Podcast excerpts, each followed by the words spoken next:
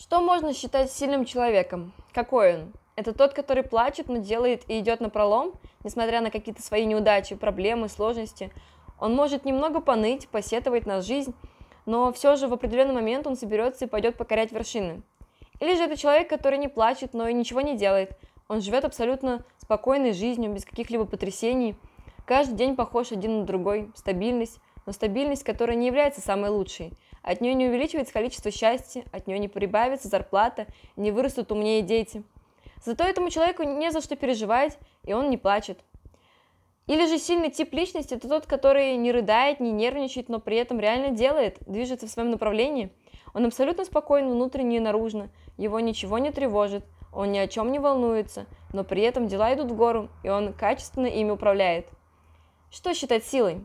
Каков он показатель? Все вокруг говорят об этом, но никто никогда не задумывается дать четкое определение. Может быть, это потому, что его нет? Для чего? Для каждого это свое чувство, свое понятие, свое неприкосновенное определение, которое он после приравнивает к себе и к другим людям. Что для себя я считаю силой? Честно, я не могу определиться с чем-то конкретным. Это меняется в зависимости от времени, обстоятельств, но в любой сложной ситуации я говорю себе, что я сильная, что бы это ни значило.